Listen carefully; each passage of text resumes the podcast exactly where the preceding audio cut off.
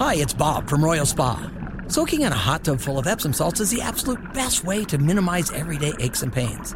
And we know all about Epsom salts at Royal Spa. Royal Spa hot tubs are the only hot tubs on the market that can safely and effectively use Epsom salts. Made right here in Indiana, Royal Spa hot tubs are the highest quality hot tubs on the market. Visit any one of our three Indianapolis locations or visit royal spa dot com. Ah, Royal Spa. Uh, joining us now on the program, he is a host on N F L Network, and in addition to that, of course, you hear him, and I heard him, very almost incredulous excitement with Indiana as they forced overtime with Illinois before the Hoosiers dropped one on Saturday. But here primarily to talk about the N F L is Rhett Lewis back on the program. Rhett, first off, how are you, man? Good to talk to you. Hey, appreciate you guys having me back. Um, it was, uh, yeah, man, it was... The uh, euphoria of that comeback was quickly replaced with the utter disappointment of that final touchdown from Illinois. But that was a fun game to watch. I uh, wish it would have ended up in a better spot for I U, but um, there's still some uh, still some trophies out there to be won this season. Okay, speaking of orange teams that wear orange in Illinois, let's shift that to the N F L okay. and the Cleveland Browns. Sure. Uh, we were talking about this earlier.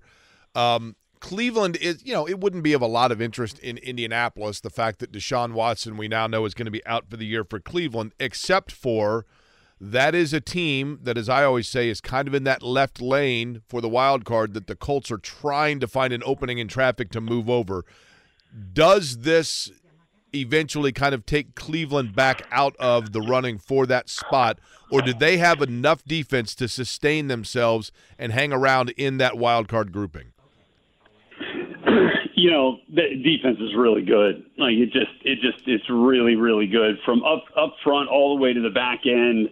Um, man, it, but I, I think we've seen enough of P J Walker to kind of know where we're at there. Dorian Thompson-Robinson, you know, maybe he gets a shot here moving forward too. Um, I, that's that's almost the, the route that I would take there. Um, but I, I think they'll have enough. And they've got a they've got a little bit of a cushion here too, so they've got enough to to kind of try to figure something out and still be in this thing when we get to the fourth quarter of the season. But I mean, look, let's let's just let's just be honest. Backups are backups for a reason, and so you know the thing that I would be curious about is um, you know w- what happens in Tennessee, and is there any chance that uh, the Titans would consider, you know, moving on from Ryan Tannehill in a way that the Cleveland Browns could then go trying to make a, a push there. I just I think they need something a little bit more stable at quarterback to ultimately get to where they want to go. When you look, Rhett, at that grouping in the A F C of teams, I, mm-hmm. look, for the Colts themselves, and I know people here don't want don't want to hear it this way, I, I'm going to, for the sake of the conversation, we're going to assume that either Jacksonville or don't rule out Houston, but we're going to assume that one of those two takes the South, and that if the Colts want to get in the postseason, that the wild card is their ticket to do so, okay? So amongst those teams in the A F C that are listed as, quote, in the hunt, and it may be Indianapolis, so be honest. Tell me the one yeah. right now that you feel like at this point is kind of pretender and you don't think they can sustain where they are right now. Well, I, I'll be honest with you. So, like, you leaving, you want to leave Jacksonville and Houston out of it at the moment, um, because I, I'm not so I'm not I'm not one hundred percent all in on Jacksonville in, in with the way that they they've played, you know, recently against San Francisco. Obviously, I know they were on the, the win streak up until that. Um, I really like where Houston's going, so I think they're trending upwards. Whether that's A F C South or wild card, I think they're going to be in it to the finish with the quarterback. Um, as far as the teams, you know. I, I think the margin for error for the Pittsburgh Steelers is really small. Um, it's really small because of the way they play offense. Now, they can use that to their advantage, and they can, you know, if they, the way they rediscovered the run game this past week was was something, you know, that may give them a formula moving forward, but they play good defense. Kenny Pickett takes care of the football generally, and they can, if they run the football, take the clock Uh, down, take the air out of the ball, you know, they're, they're going to be in games. But, again, I think their margin for error is small, so I feel like they're going to have a tough time holding serve as we get as we get down to it, as you look at the explosiveness that the Ravens can play with, and then the Bengals, you know, I know they lost this week, but I'm not counting them out in any in any stretch. So I, I would kind of look at the Steelers as maybe one of those teams that's a little bit vulnerable. Our guest is Rhett Lewis of N F L Network, as well as you hear him on the I U Radio Network. Rhett, let's look at the other side of this coin. And Jake and I kind of agree that the other side of this coin is probably too far out of reach for the Colts, but I want your perspective on it as well. Yes, every team is trying to win. No teams are actively trying to tank. Jobs are on the line, both for coaches and players. They're trying to win each and every day they're out there. If things go south on the Colts, though, at five and five right now, are the teams below them too far in terms of losses already added up for their draft position to improve in any capacity? Are we past that point at this stage of the season? Yeah, I think you are. Um, I think, uh, you know, look, Arizona maybe starts to make a push with Kyler Murray back. He certainly makes them dangerous, but the Carolina Panthers, you know, like they're not going to improve that roster enough over the course of the next eight games or seven games to truly get themselves out of the basement. So like, I think they're destined for number one right now. I'm not sold on the Bears winning a bunch more games. I mean, the Giants, Uh, I mean, are just a disaster at the moment. So, I mean, like, I, I think you're looking at you're looking at probably, you know, a selection probably outside of the top ten at this point with where the Colts are, um, because they could still win games. You know, Gardner Minshew is is good enough to win some games, and obviously they've got enough talent in the backfield to, to help them. And then on the defensive side of the ball, I look at this as a really interesting stretch, though, guys, uh, for the for the Indianapolis Colts. Like, I look at this as some really, like, when you come back off the bye, we're talking about the Bucks and the Titans, two very winnable games. And then when you're looking at the standings here and you're looking at the playoff picture, the Bengals are the first team out, right? Colts are right behind them, half game back. Uh, so they'll catch up here once they come back off the bye. So you've got two winnable games and then a chance to go in and kind of control your own destiny. If you start, if you play well in those two games, you got a chance to go then kind of control a little piece of the playoff pie and the playoff picture with that game against the Bengals in, what, four weeks now after the bye. So, like, I, I, I look at this as an interesting stretch. Like, it, this is, you know, it's a really good opportunity for the Colts to try to get a little bit healthy, uh, try to work on themselves a little bit. You win those two games coming off the bye, and bang, man, you could be rolling here going into that Bengals game. Rhett, Rhett Lewis, N F L Network, our guest. C J. Stroud, talking about Houston in the yeah. South. You know, Stroud has been just dynamic, and I loved him at Ohio yeah. State. I'm going to be honest with you. That doesn't make me unique. And I hate Ohio State for that matter, right? But that doesn't make me unique either, right? Um, yeah. But at this point, you know, there are certain quarterbacks that, that come out like a house of fire, and then defenses and coordinators figure out their tendencies and water starts to find its level. Have we not reached that point with C J. Stroud, or is C J. Stroud of a skill set and an accuracy that those things are not going to be applicable? Yeah, I, I think it's I think it's the latter. Um, I I think he's going to be in the M V P race all the way to the end of this thing, uh, truly. I, I just, you know, he is – the Houston Texans are the first game I watch every Monday morning. It's the first tape I watch because I just, like, to me, C J. Stroud is must-see T V. He has got, he is so accurate and has such terrific ball placement. The Texans are one of the top teams in the league in terms of yards after the catch. Is that because they have the best players at those positions to make those plays? They, they're good, but no, like C J, that's one of C J's superpowers, is putting his receivers in places where they can go then continue to make plays on the ball, uh, or with the ball in their hands. So I, I look at him as as kind of a unicorn in terms of rookies. Um, I mean, I was trying to go back and and uh, and think about, you know, a rookie we've seen on a team like this that, you know, that was drafted really high like that, that's come out and played this well. I mean, it, I mean, you'd have to kind of look at Andrew Luck, you know, really, um, you know, who was really good that first year with the with the Colts, but I, I think C J's playing, you know, even better than that mark at this point. He, he is the the way he takes care of the football and still pushes the ball down the field. I mean, like, his yards per attempt are up over ten. They've got explosive plays all over the place. I think he is uh, he is the exception, not the rule on that front.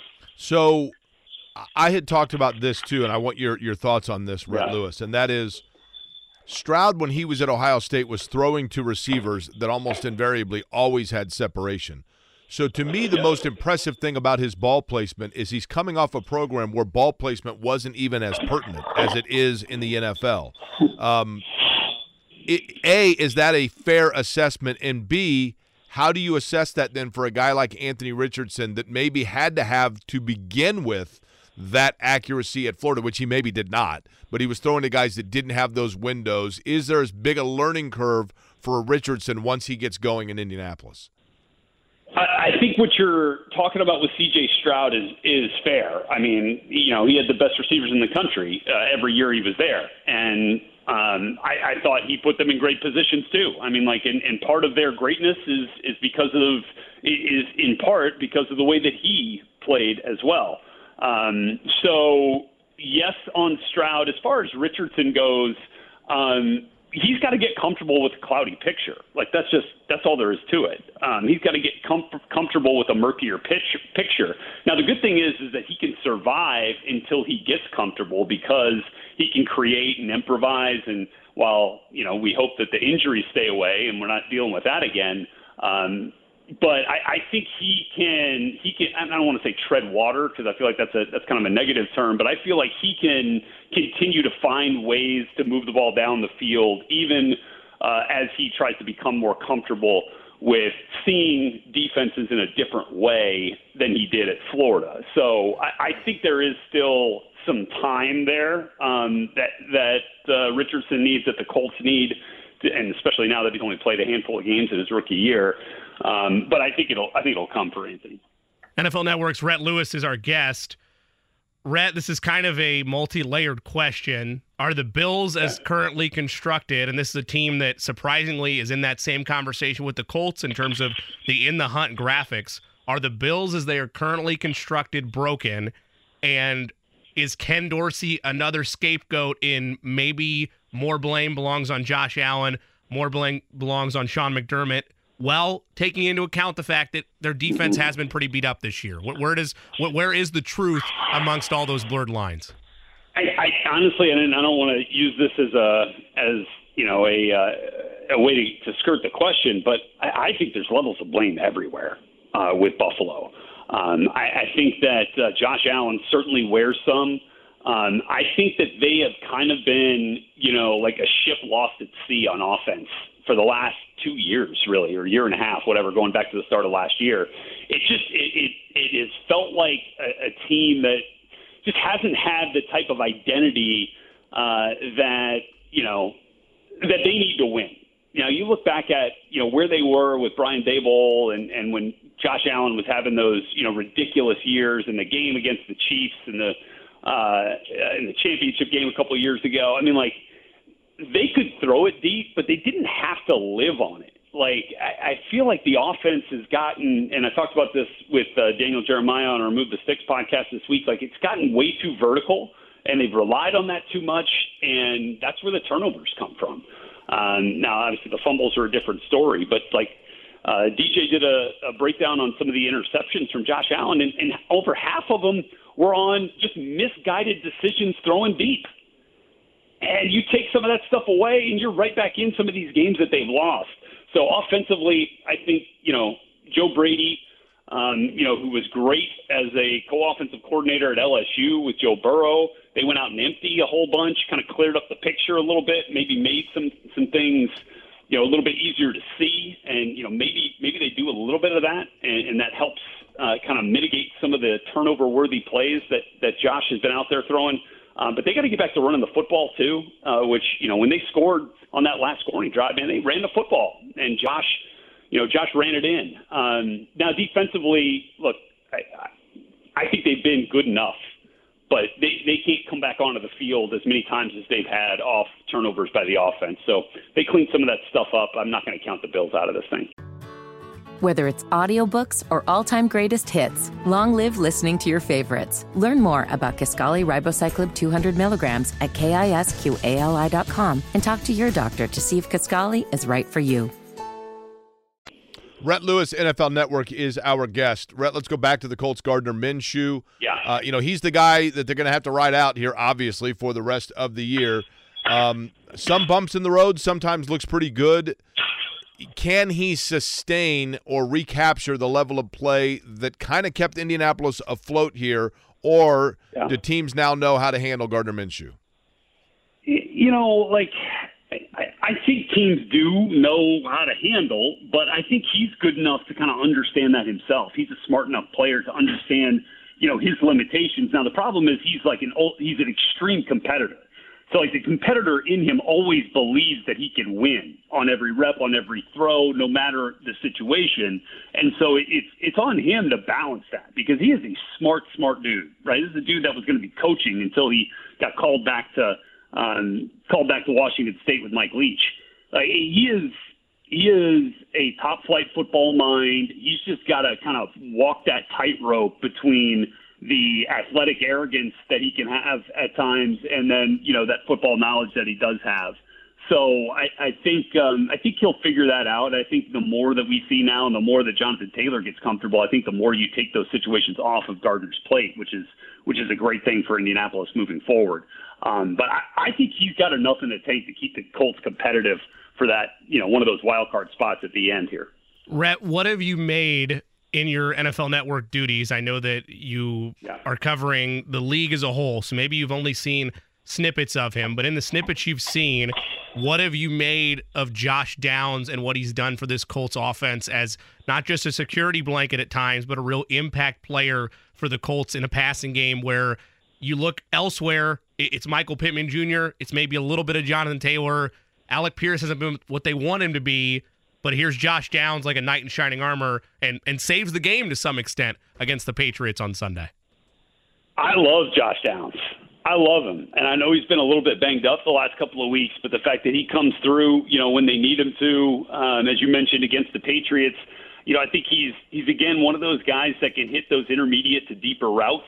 And, you know, if we look at Michael Pittman as more of a sticks guy at times, you know, a guy with, with good hands and can make contested catches, can go up and get balls, Downs gives them just a little bit uh, a little bit more. And I think he's given them more of what we kind of thought Alec Pierce was going to be, which is a guy that can stretch the field a little bit, a guy that can get a little bit deeper um, into those depth of targets, you know, for, for the quarterback. So I, I love Josh Downs. I think, you know, depending on, on how they figure out a way to keep Michael Pittman around, I think he's a great complement there at wide receiver. Um, and then uh, I, I think they still need another piece somewhere. Um, I think they I thought we were going to get a lot more out of the tight ends this year um, than we've seen, you know, so far. Mo Alley Cox, what, just five catches on the year. Uh, Granson's got seventeen. It's been a nice, you know, nice piece. Uh, Will Mallory at times, you know, can be a little bit of an explosive threat um, at uh, at tight end, but I, I still think they know another piece. But man, they hit it out of the park, in my opinion, on Josh Downs. Rhett Lewis, N F L Network, is our guest. All right, Rhett, I'm going to ask you a college football question now. You ready? Do it. Yep. And I want you to put your your heart aside. You've got to go legit, like literally, legitimately thinking about health, schedule, all factors. You ready? Yeah. The four teams in the college football playoff will be?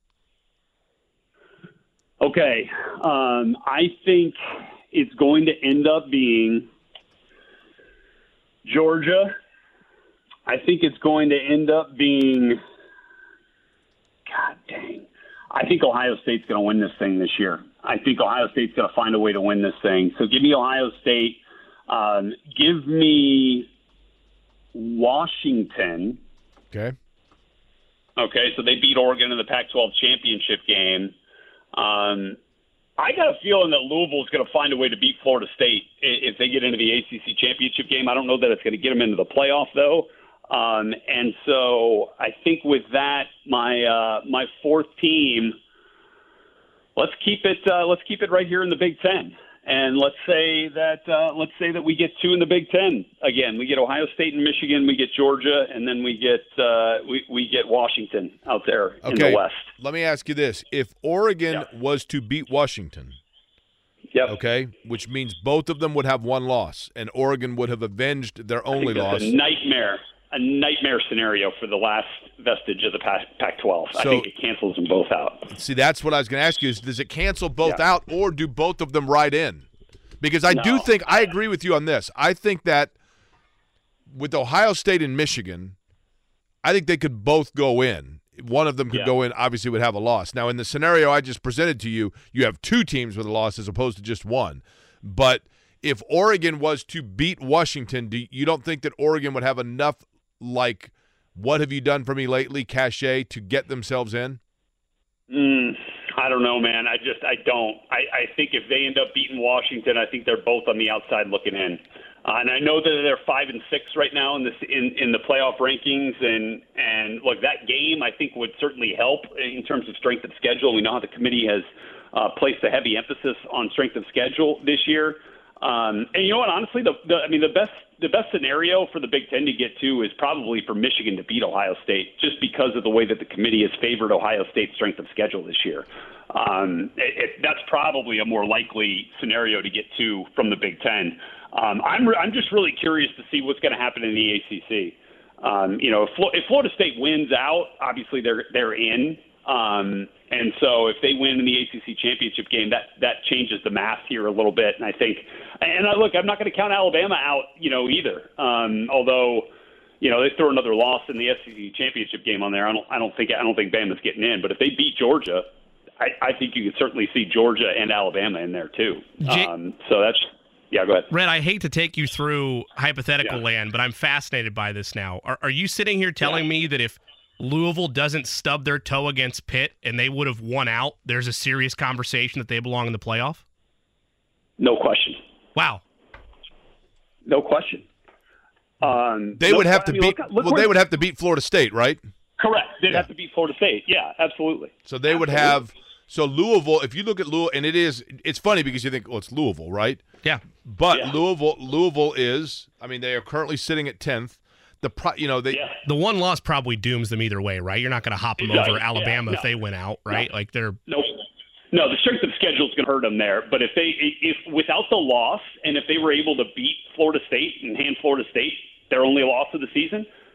I absolutely Louisville would have been in it. You know, the other one that's that's and maybe maybe you mentioned them, and I apologize if you did, Rhett. Yeah, yeah. Texas is funny too because like yeah. no one talks about Texas, and I feel like Texas actually Texas has to be looking around at everybody else inside of their little Big twelve party, going, guys, come on, help me out here, right? yeah, no question, no question. Um, you know. I, I, I, I'm, I'm not going to count them out of this thing. I, you know, obviously we still got two weeks left of the regular season, but um, I don't know. I mean, like I, I think the math, you know, obviously beating Alabama helps. Um, the Oklahoma win, you know, at the time, uh, or rather, um, yeah, I, I don't know. Texas is a, is is an interesting one. Um, I think they'll I think they'll be in there at the very end, but certainly wouldn't surprise me if we see them at five or six, uh, just outside of the top. Uh, if they win the Big twelve championship game, there, just outside of the there is four. Zero chance this is going to happen. But yeah. I would imagine back to Louisville, for example. I would yeah. imagine that Louisville is like, I mean, they are wearing gold domes and shaking pom-poms, right? Because they can't have Notre oh, Dame yeah. lose to Wake or Stanford because that's their lone as of right now. That's their big one. That's yep. their big one, right? And they can't have them slide out of that top twenty-five, and then they're like, oh, man, we really don't have, you know, any cachet. Right? Right. Yeah, no, that's that's one hundred percent, one hundred percent right. But I'm going to tell you, right, Louisville's got N F L dudes on that roster. Like, uh, I, I don't know that, that Jack Jack Plummer is one of them, but he's played well enough to kind of keep them rolling. Uh, Jawar Jordan, the running back, is extremely explosive. Ashton Gelati might be one of my favorite edge rushers uh, of the season after watching him in person against I U this year. Uh, I, the safety, I forget his name, was like – Uh, who came in because they had injuries, I think plays really well, is a great nose for the football. Like they've got N F L dudes. That offensive line has played really well uh, this year. And then, you know, look, Jeff Fromm's a good coach. Like, that's, that's just, there's no way around that. Rhett, best team in the N F L yeah. right now is? Oh, it's still the Philadelphia Eagles. It's still the Philadelphia Eagles. Um, it's, uh, and I just, I just think that they continue to have, like, they haven't played their best game yet, and they have more answers, I think, than almost anybody, um, both on the offensive and defensive side of the ball. Like, offensively, you know, if the run game's not there, um, you know, Jalen Hurts is going to find ways to make plays, and then they've got just so many different ways to attack you in the passing game. You know, from A J and Devontae Smith, which everybody talks about, I don't think we talk enough about Dallas Goedert, who I know got hurt, um, but hopefully he comes back here over the course of the final quarter of the season. Uh, you know, like there's just so, and then Nick Sirianni's a heck of a coach. They got great offensive innovators there, and then defensively, like they're just deeper than anybody. They're just deeper than everybody along the along the defensive line, and they'll get healthier, I think. But it's just there's just uh, no way around that for me right now. Couple more Indiana games for you to hear, Rhett, yeah. working along with Don Fisher, starting with Michigan State coming up this weekend, and then, of course, the old Oak and Bucket game. Rhett, a pleasure as always, man. Appreciate it. Yeah, appreciate you guys, man. Thanks a bunch. Y'all have a good one. Again, Rhett Lewis, N F L Network. Whether it's audiobooks or all-time greatest hits, long live listening to your favorites. Learn more about Kisqali ribociclib two hundred milligrams at kisqali dot com and talk to your doctor to see if Kisqali is right for you. It felt like a playoff atmosphere. At least that's what star guard Tyrese Haliburton said about the Pacers' in-season tournament victory, one thirty-two to one twenty-six last night at Wells Fargo in Philadelphia, a place the Pacers had been unsuccessful in eight years since winning in that building, five years in that building, I beg your pardon, on the back of an impressive evening from Tyrese Haliburton as well as Obi Toppin. Covering the game, as he does every Pacers game day, is Alex Golden, creator and host of Setting the Pace podcast on Blue and Gold Substack. Alex, I'll start here. Do you buy into Tyrese Haliburton's quotes post-game in that for him, as a guy that has never been a part of the playoffs, this was really an entry path for him to get to experience that and taste it with an in-season tournament high-stakes matchup against Philadelphia with them basically at full strength? I'll buy whatever Tyrese is uh, selling at this point right now. Tyrese Haliburton is just out of this world playing basketball, and I mean – if this is what it takes to get him motivated, I mean, that's great. It's great to see that these in-season tournament games have meant something to these players. They're taking it to another level competitively, and I, I'm hoping that we get to see that continue. If they get a win, I believe, next Tuesday against the Hawks, that will clinch them uh, the, the East Pool A, so they'll be able to advance and head to Vegas. So, I mean, that is a nice incentive. You get some extra money, go to Vegas. Sounds like a pretty good plan, and uh, just love the way this team's been playing, though. They've been playing really solid all around. What do you make of the Daniel Theis buyout? Is this something that surprised you at all on the surface, or does it make a lot of sense given that he's only appeared in one game this year and probably is wanting a little bit larger of a role at this stage of his career?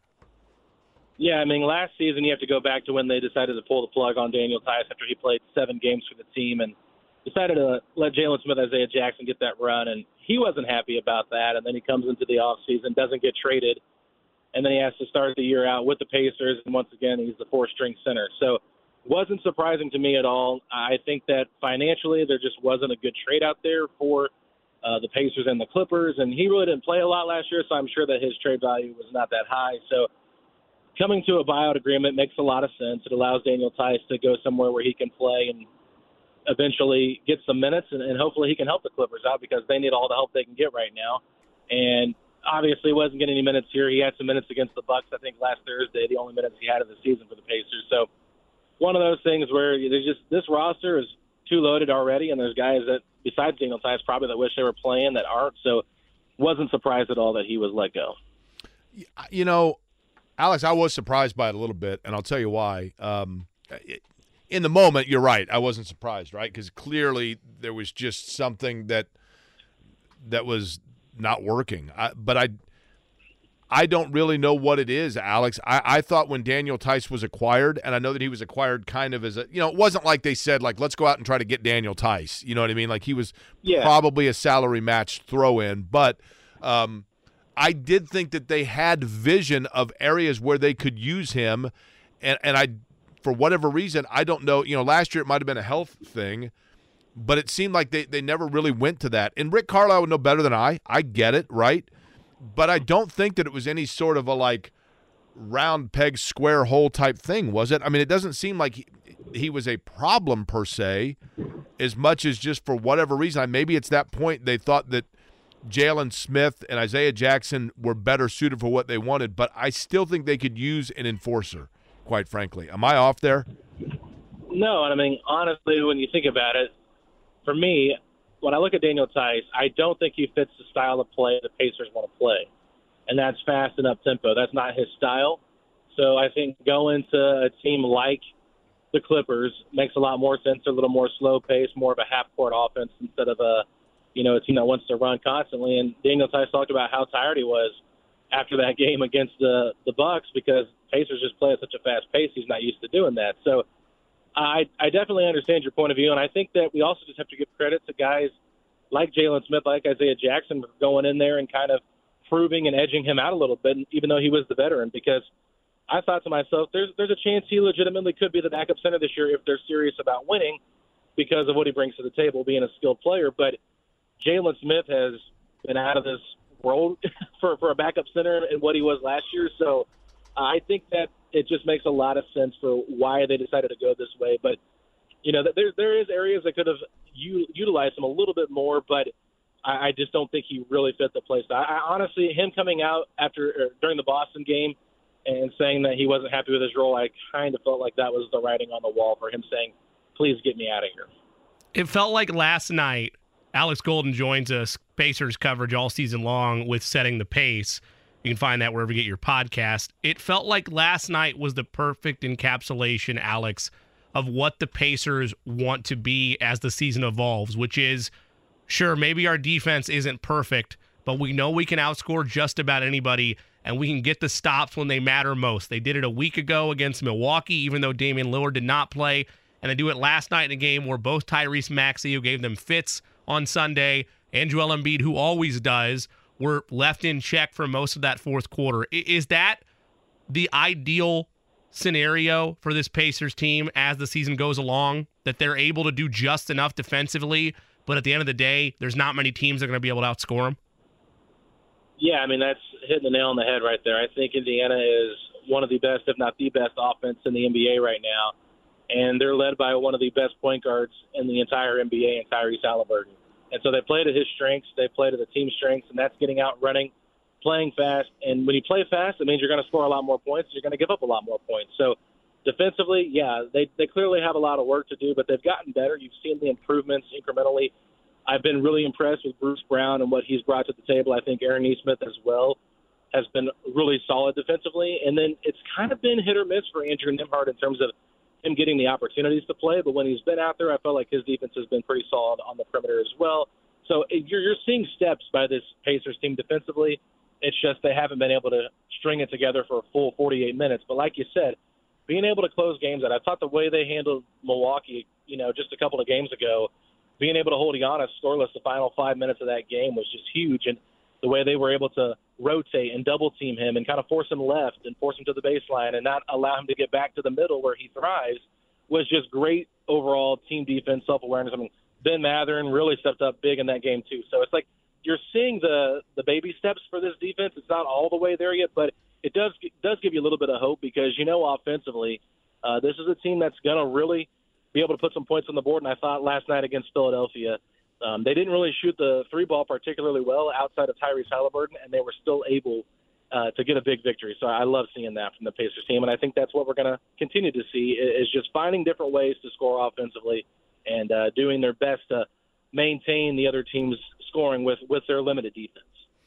You know, Alex, Buddy Hield is a guy that t- to me is interesting because, you know, I've seen a couple games now where he's been a little slow. And maybe, to be honest with you, when he was a starter, maybe when he got off to slow rhythm starts in shooting the ball, it's masked a little bit because it's like within the flow of everybody kind of getting their feet underneath them during the course of a game. But when he's having to come off the bench, there have been times where it seems like he wasn't necessarily the, the automatic ignition, but needed to kind of get in rhythm more than when he was starting. Do you think he remains a sixth or seventh guy and can find flow at that spot the rest of the year?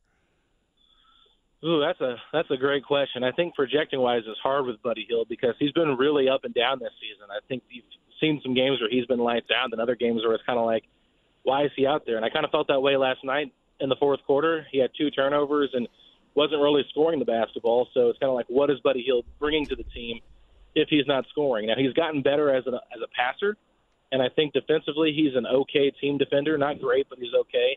In that moment with how they were hounding Haliburton, I was a little bit surprised that Carlisle didn't go to more of an Andrew Nembhard-type player to play kind of a second point guard next to Tyrese because the offense was, you know, a little bit more challenging to get into with how Pat Bev was just pressuring Tyrese the whole time. So for me, Buddy Hield, he's a guy that he's going to get the opportunity because of his shooting ability. He's an elite-level shooter. Rick Carlisle trusts him to do that. But I think it's got to be a little bit of a shorter leash. If he's not really connecting on his threes and defensively he's not being as impactful as maybe somebody else could be, how can you trust him to be out there in closing moments? Obviously, it didn't hurt him last night, but I do think that Buddy Hield, he, he's going to be fine. We know he's a good shooter. He's not going to be perfect every game, and it is a different role for him. I think he's adjusting to it a little bit still, but overall, I, I feel like Buddy Hield's in a fine spot, and him as a sixth, seventh man for the long term would not surprise me, but I do think that uh, there's other options on that bench that could be sixth, seventh man, particularly Aaron Nesmith and Andrew Nembhard. Whether it's audiobooks or all-time greatest hits, long live listening to your favorites. Learn more about Kisqali ribociclib two hundred milligrams at kisqali dot com and talk to your doctor to see if Kisqali is right for you. Pacers writer, podcast host for Setting the Pace, Alex Golden is our guest. Alex, twenty-seven points on twelve of fifteen shooting with six rebounds, the stat line for Obi Toppin last night in the win over Philadelphia. It felt like the type of game that many thought when he was drafted out of Dayton in New York that this is this would be his career, averaging like twenty-five a night, maybe flirting with double-doubles as well with his ability on the boards, and he would grow into a nice pro. We know why that did not happen in New York. That is not what is being asked of him on a nightly basis in Indiana. While that is nice, where is the middle ground in terms of a, yes, Obi Toppin works in this system if he's doing what on a nightly basis? Yeah, so Obi Toppin even talked about this. I think it was last week after they played the Spurs, and he had a pretty good game. He's like, me and Bruce are kind of the dirty the, the dirty workers, and we kind of let Ben, Miles, and Tyrese score the basketball.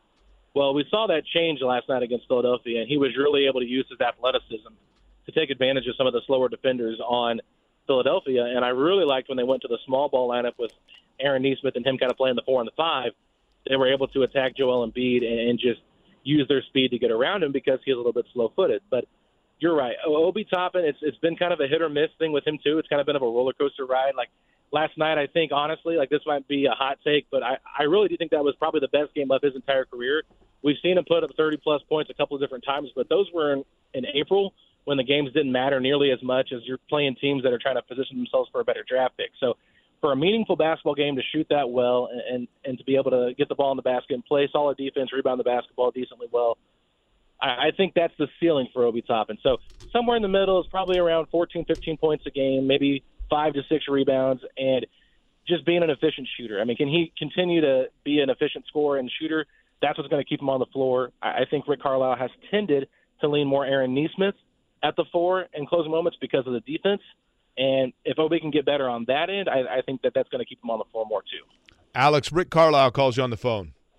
He goes, Alex, Rick Carlisle, how are you? Hey, listen, um, I've I've got to run down to Virginia this weekend for Parents' Weekend, and so I don't have time to look at a lot of tapes. So I need your advice here. And you go, okay. And he says, can you watch tapes for me and then uh, create two columns? The first column is guys that are elite defenders that it's in their nature to defend. And the middle column are guys that, when they really dig down, are competent defenders. And then the third column, obviously, is going to be everybody else on the roster. Uh, give me the people that are in the first two columns.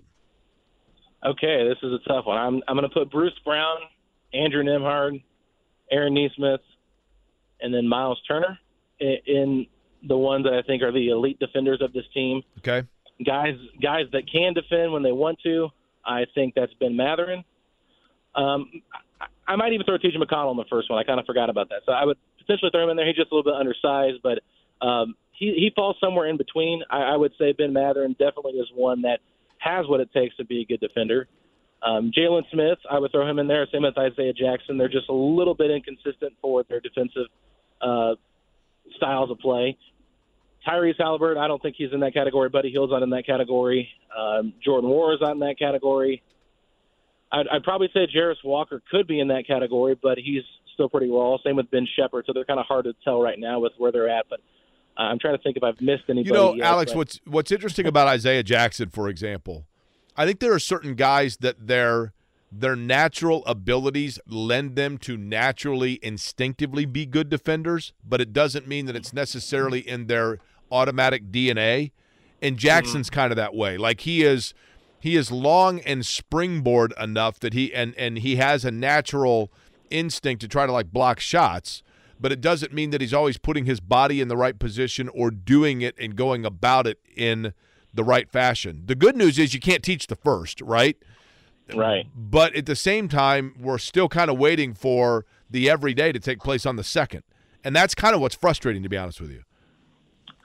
Yeah, I mean, Isaiah Jackson, I really think he lost that backup starting spot or backup center spot to Jalen Smith throughout the preseason, and it's just because of the inconsistencies. I think that he's more of a natural gifted athlete than he is a natural gifted basketball player, and I know that kind of sounds weird to say, but I think that he's more of an athlete than he is an actual basketball player, and I think Jalen Smith's kind of the opposite, where I think he's got a better feel and understanding for the I Q side of the game. And, you know, Isaiah continues to to show steps that he's taken and steps and ways that he's improved. I think that the rebounding has gotten better. I think he had nine last night, if I'm not mistaken. Um, the like you talked about, the instinct to block shots has been really big. It's just his inability to stay out of foul trouble has been what's kept him off the floor, and I think that that would be something that could change if he was a better defender. So like you're saying, I, I agree with that that stance, because if he was a better defender, then he would have the I Q to learn how to position himself and not to always get in foul trouble, because it seems like it's a reoccurring thing with him, uh, just to get in foul trouble and just not positioning himself the right way and not knowing when to take the right foul and when to let things go sometimes. So I think that's the, the case for Isaiah. Alex Golden is Setting the Pace, joins us. You can subscribe to Setting the Pace wherever you get your podcast. Alex, with Tyrese Haliburton, he's twenty-three years old. And it feels like that what he's able to do on a nightly basis, whether it's his pure scoring ability or his pure facilitating skills, he's going to be able to deliver in multiple different ways for the Pacers night in and night out. As you look at where his development can continue to ascend, I'm, I won't make you cap what he can do, but but where does the growth go from here as the Pacers hopefully start to hit their stride, not just in the in-season tournament where they're in the driver's seat, but really setting a solid foundation and building on their seven and four record?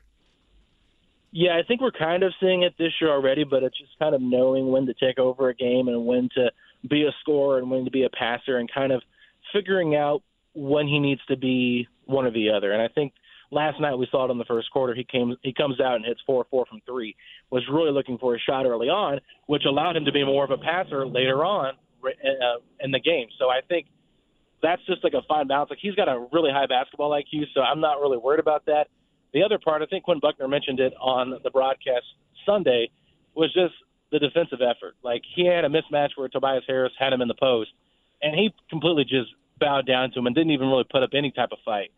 So I think that there's a there's a point where Tyrese, you know, he's never going to be a great defender, um, especially on ball. I think he has the potential to be a decent off-ball defender with the ability to shoot the gaps and, and create steals, but as an on-ball defender, I think there's a way that Tyrese can improve and just get a little bit stronger in that area, because you can't, you know, he's a skinnier guy, but you can't have guys just bully you in the paint that easily, especially when you're six foot five. Like, he's got a tall enough frame that he should be able to handle those guys a little bit better. So I, I just think defensively, if he can really take that next step and just be more of a uh, a capable defender instead of just a, a someone that other teams are targeting, that's what's going to help him elevate his game to the next level. Alex Golden, you are how old a guy? I am thirty-one. thirty-one years old. Your birthday's when?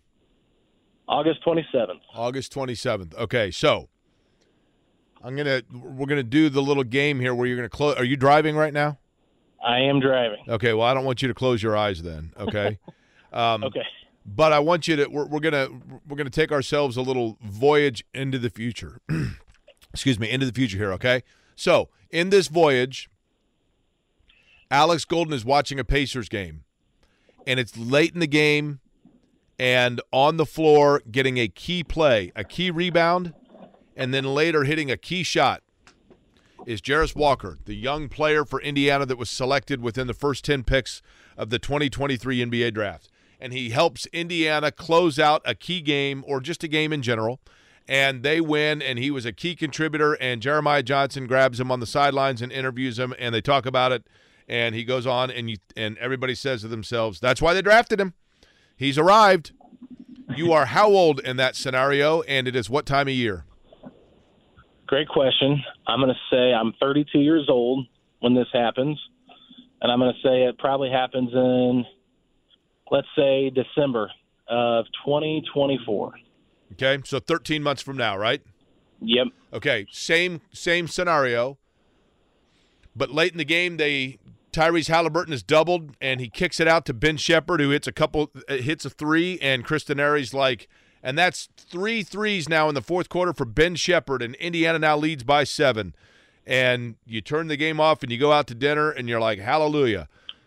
You are how old, and the windows are up and down because it's warm or cold outside. Okay.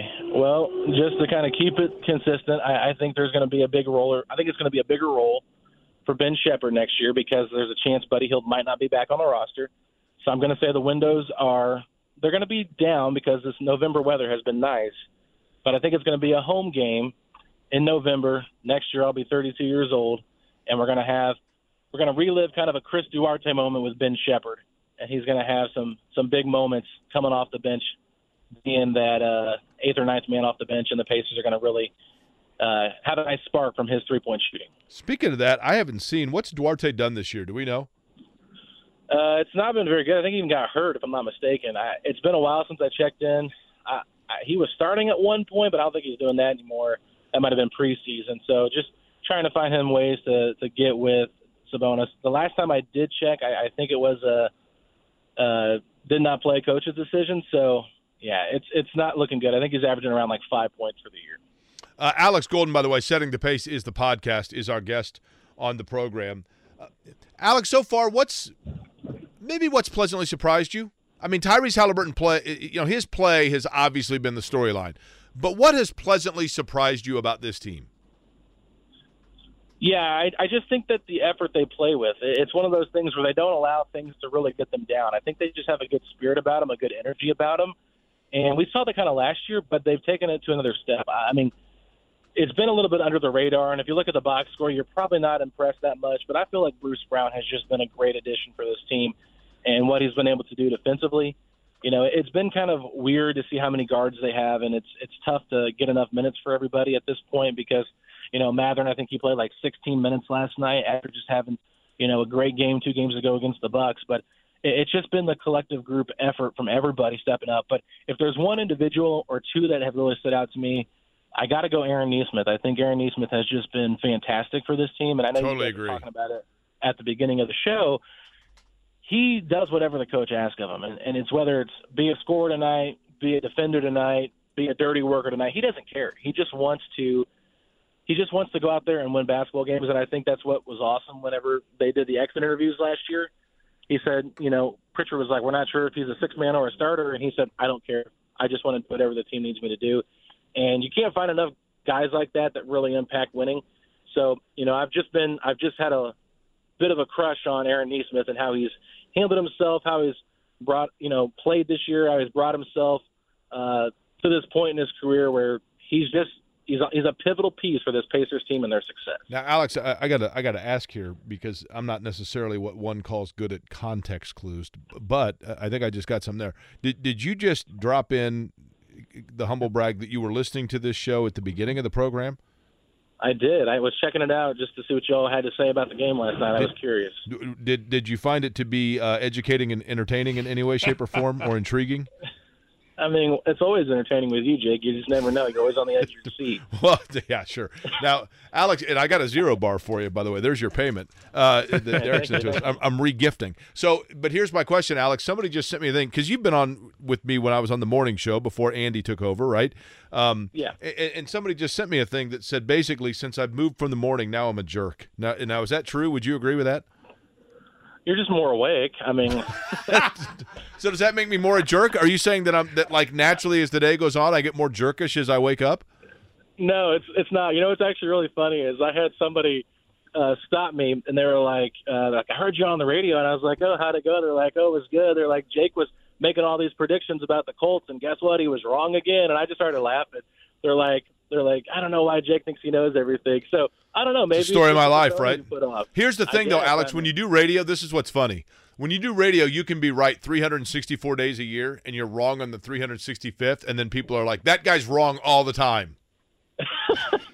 Yeah, that's that's how it is with doing the podcast. I mean, you have a take, and it doesn't totally play out. And it's just like you live with that for the rest of it. Like, like despite all the times I've been right. Like the guy that called in, we were talking about Jim Harbaugh, and this guy calls in and is like, I don't know why you guys are talking about this. It's a nothing story that's going nowhere, and everybody else has moved on from it. And three hours later, the guy gets suspended for the year. And I'm like, I don't know. I mean, was that like, you know what I mean? Guess it didn't matter. I don't know. I mean, just big news all over National Football League or College National Football League. So it's yeah. like people are just – People are just interesting sometimes. You can't win, you can't lose. You you win some, you lose some. It's just you can't please everybody. I've learned that the hard way through doing the pod and I, I almost, media and everything. Oh, I said seven six Colts over the Patriots, and I was that close. Jimmy, you know yeah. I was that yeah, close, I right? Was, I was rooting for your seven six in the final seven, eight minutes of that Wrong game. Wrong again. Alex, if you could change one of the following about the in-season tournament, and you can only pick one, and that's how it's going to be for the rest of its existence in the N B A, what would it be? The time of year it takes place, an auto playoff and or play-in spot is given to the winner, or the courts are fixed? Okay, so I actually like the courts. I know they need to get a little bit uh, safer or whatever, but I do too. Like the Pacers had, had too many issues last night, so that's good. I will say that the one thing I would like to see change is potentially the time of year, because November is a weird time. And I feel like people don't take it as seriously um, in terms of, like, the fan base is turning in, uh, tuning in all the way. I think they could make it bigger instead of just four games of pool play. I think they could expand it to maybe eight games and see if it gets a little bit bigger. I, I, I don't really know what else they can do, but, I mean, I'm enjoying it. I think the players have taken uh, it seriously enough where it's gone to another level. But at the same time, you just wonder, could it be a little bit more impactful if there was more games added to that pool play and maybe made it a little bit more of a like a series, like maybe both those games against the seventy-sixers count for the play-in instead of just one. Since your last name's Golden and the Pacers are blue and gold, that I'm going to take them out of the equation here. What's your favorite sports team that uses gold as a color? Oh, besides the Pacers? Yep. I don't even know if I really have one. Well, who, who do we got to work with here? You got Golden State, obviously. You got Notre Dame. Yeah. You got the Lakers, right? Um, I'm not going Lakers. I mean, I guess I'll go Notre Dame because they're home hometown. But I don't Boston know, College. How many people outside of Indiana? Like, if you stopped one hundred people on the Las Vegas Strip and asked them what state Notre Dame is in, how many would say Michigan? I have no idea. What, what do you think, Jimmy? How many people do you think know that Notre Dame is in Indiana? I think it is less than I'd like to think. Correct. Correct. Yeah. Right. I mean, I. It's more than fifty out of one hundred, yeah. probably. Um, Alex, what do you got working on the podcast? Yeah, so your buddy Derek Schultz is coming on tonight. Oh, to boy. Okay. Well, sorry I asked. uh, and then Rob Mahoney, who wrote that piece on The Ringer, he'll be he'll be joining us. And uh, we should have some more guests coming up this weekend as well. And then uh, this year I've also started a blog called the blue and golden dot substack dot com. And I do a ten thoughts after every game, so it'd be great if you guys could check that out. Everything on there is free. Um, I do have payments turned on if you'd like to make a pledge, but there's no incentive to pay me to read my work. I'm not going to do that. And then lastly, I should say this. Uh, we, we sparked up a partnership with Ripple Bagel and Deli in Broad Ripple. L- that place is awesome, by the way. Did they still have the David Letterman? You know, I'm not I'm not quite sure, to be honest with you. But, but they've got something with you, right? Yes, they have a sandwich called the Setting the Pace. So it's um, it's salami, turkey, and provolone on a garlic bagel with lettuce, cream cheese, and provolone. I'm telling you, it sounds like a lot of cheese. It sounds like a lot of mess, but it it is worth it, and it is uh, they they definitely do a great job of giving you a, a lot of meat. So it's one of those things where me and my wife went and tried it, and it was phenomenal. So I'm, I'm encouraging everybody to check that out. And if you go down there and try it, let them know you heard about it on the podcast, and they will give you a free side, drink, or dessert. So nice little incentive there to go down there and get you get you a sandwich. Alex, appreciate you as always. Looking forward to following the coverage the rest of the way. And, hey, driver's seat of the in-season tournament, Setting the Pace, one of the best places to go get that action. Enjoy the rest of your evening. All right, guys. Thank you so much. We'll see you. It's Alex Golden, host of Setting the Pace. And he's right. I mean, it feels like from a – overall standpoint with where the Pacers are at, everything that we said about the last two years of losing and this being a leap forward year, so far eleven games in, they have very much put themselves in a position for it to be a meaningful season.